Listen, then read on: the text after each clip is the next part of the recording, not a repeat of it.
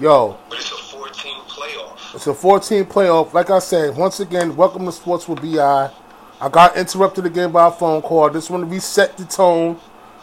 Sports with Family, Cousin Dietrich's in the building. We're going to start it over again on the record. Thank you all for listening. Rest in peace to everybody. Miss Thomas, happy heavenly birthday, Miss Thomas. G Money, rest in peace. Kenyon Aki. My grandmother Boyd, rest in peace. Alright, so I just want to put that out there before I finish, before we finish this conversation. Alright, so with that being said, college football's in the flux right now, but you got some people saying, oh well. On the other side of the hand, you got people saying, oh well, they still having college kids come on campus, so what difference does it make? Alright? Not going to have a football season, yes, they're going to enroll kids into the schools. They have to. They can't stop enrollment. They're not stopping the education. They're just trying to stop football. And like I said previously, you have a Power 5 conference. It's the top Power 5, right? Right? That's what it is, right? Yeah. So if you got two of the conferences dropping out because of this COVID, how are you supposed to have a college football playoff with three conferences? It's not gonna be fair. No, it's not. It has never been fair. There's always been two teams from the SEC in the college football playoffs. So what's the sense of having a college football playoff? With the SEC and the ACC, if you don't put the top four teams in the playoffs to play, even though you're gonna snub a conference each year, one conference gets snubbed. But you snub two conferences and put two SEC teams in, and then you snub another two conferences, put two ACC teams in? Nah. Because the kids want to get paid, and they want revenue, and they want security. These schools and conferences decided not to have a season. Yeah.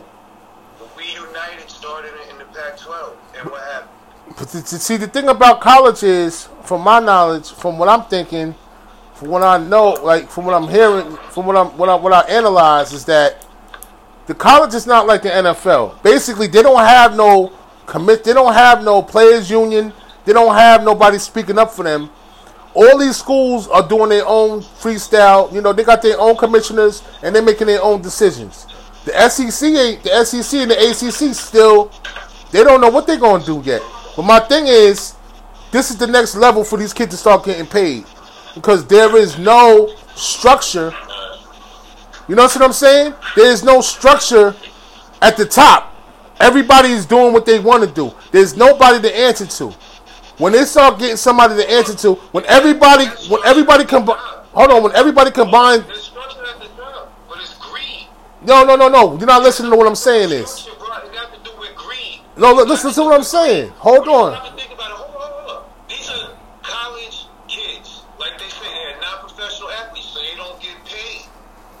But that's the problem. That's what I'm trying to say to you. Not getting paid. They need structure. They need one. They need some. They need. Nah, you're not listening to me.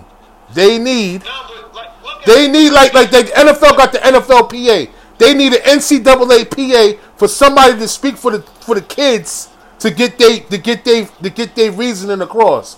By them tweeting and having Zoom chats is all good. Now it's time to take it to the next level, because this pandemic allowed everything to go down like this. So the next step is for them to get paid. It's for them to have their own union. Basically, college needs a union. College needs one president to speak to, somebody that oversees all the conferences. Not just one conference president making the decisions on their own. They need one voice to represent all the college football and all the conferences and get this thing together the right way. That's how they're going to succeed. That's how they're going to succeed. They need a commissioner. Basically, why not? You got the Big Ten conference commissioner saying something. You got the ACC conference commissioner saying something. Then the SEC and the ACC, they're like, nah. We ain't jacking with. We're not gonna stop our season yet. And that's when that's where all the other stuff begins. Now you're gonna tell me, just like you said, we're gonna have two SEC teams playing against each other, or one or two ACC. That don't make no sense. But if you have one big union representing the kids at the same time, the kids don't got no backing. Okay, it's time for somebody to put a lid on this, so these kids will start getting paid. So something good is going to come out this bad situation of no college football. That's what I think. You know what I'm saying? No good, dude. I already said it, man. I mean, ain't no. I think it's some good could come out of it. Hold on. Me being a sports fan, you know what I'm saying? There's nothing more than I like the most. Come September, you know what I'm saying? Them autumn leaves is falling. You smell that grass, and you know it's time for football season. College football about to kick off. You know what I'm saying? You feel that. You feel that. But with this whole pandemic mess, it's hard to even grasp there's going to be a season. Nah. Think about it. Nah. Hold up. Let me finish. Think about it. Seriously. I'm saying, what do you? I understand that, but what do you think about? What do you think about what I just said, though? We already know the college season is probably not going to happen. But moving forward, what do you think about what I just said to fix this separation? Yeah, they need somebody to speak for the kids, man. Why not? Dude, that's the reason. It's not just the kid. It's not just speak for the kids. You're right. They need somebody to speak for the kids. They do. They need someone to speak up for them. Nobody's willing to do it. Nobody's willing to stick their neck on the line and go against all these college schools to defend these college kids. Nobody. They need one big voice. That's the big problem right there. Because like you said, each conference has their own commissioner. So they go to one person to decide on what they're going to go down with. Yeah. But all five of the commissioners from the conference have to meet and decide on everything for the year. But they're not doing that. Obviously, they're not. They, so they go to the meeting. Because of her. You got it. They're doing it. But look, they're doing it, but it's going like this. You got the ACC, the SEC, you know what I'm saying? The Big 12. They all go. The Big 10 and the Pac 10 don't go.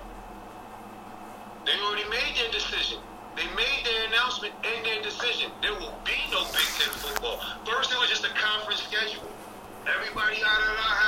Yeah, it seems good in theory, but when you put all these kids back on campus together, how you gonna keep them all separated? How? Like you said, suppose I'm gonna go to my girlfriend's house, I'm gonna go to the party. You got boosters throwing parties for the athletes. How are you supposed to keep all these kids safe on campus? Just so you can generate some capital for some people watching TV? Well, it's not going to happen. Corporate greed, man.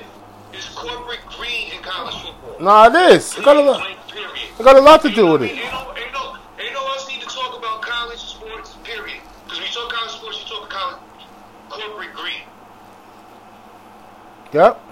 And it's been going on since the 90s. Even before that. It's just corporation greed, man. They don't care. So I got a question for you. If you're not a surefire pick for the NFL draft, what do you do? In answer to your question, hold up. In answer to your question, since you posed the question, and I already told you what the answer and the solution to this is, they're going to have a bubble league in Vegas in the spring.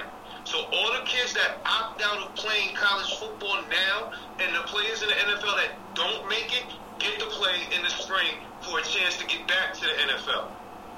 This has already been put out there.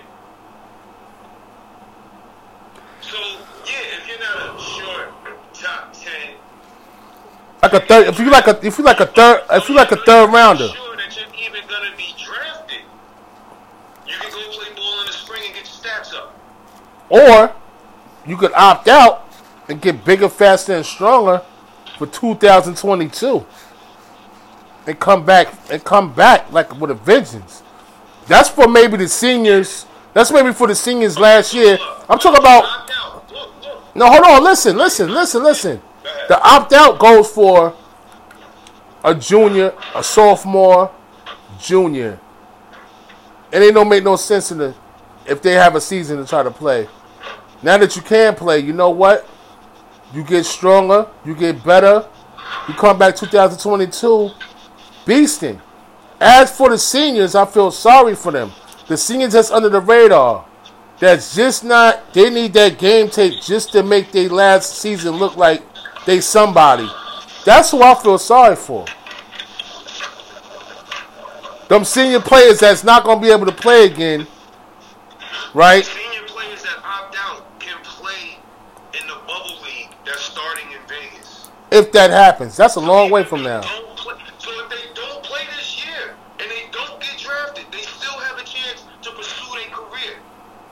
We'll see. People are trying to look out for these kids that don't want to play now.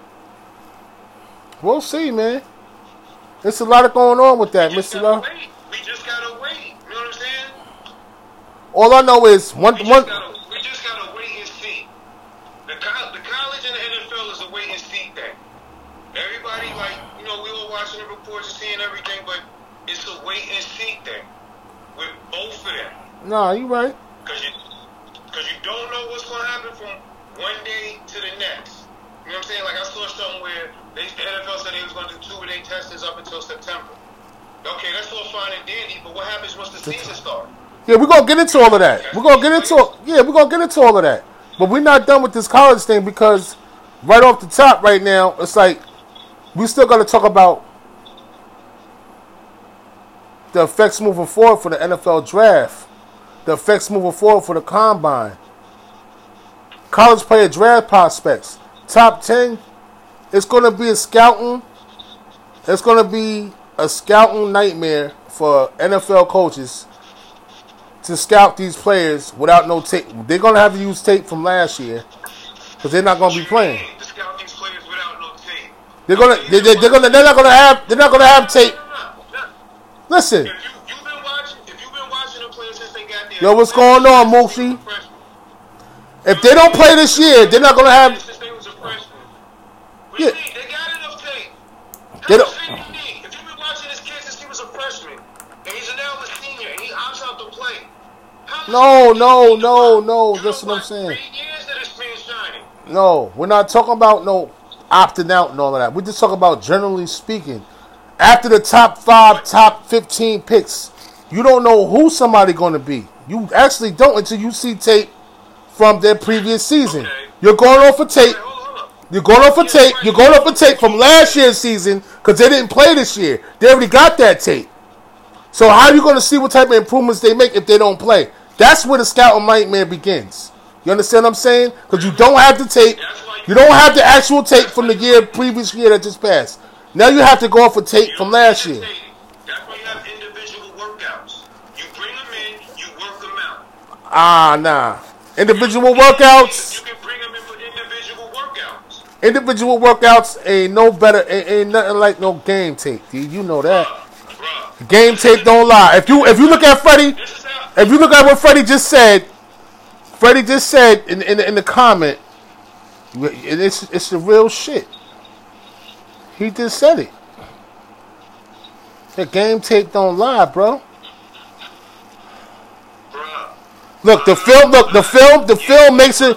Listen, the film makes and breaks. The film makes and breaks the kids, and it does. Come on now. I'm not gonna go off of somebody.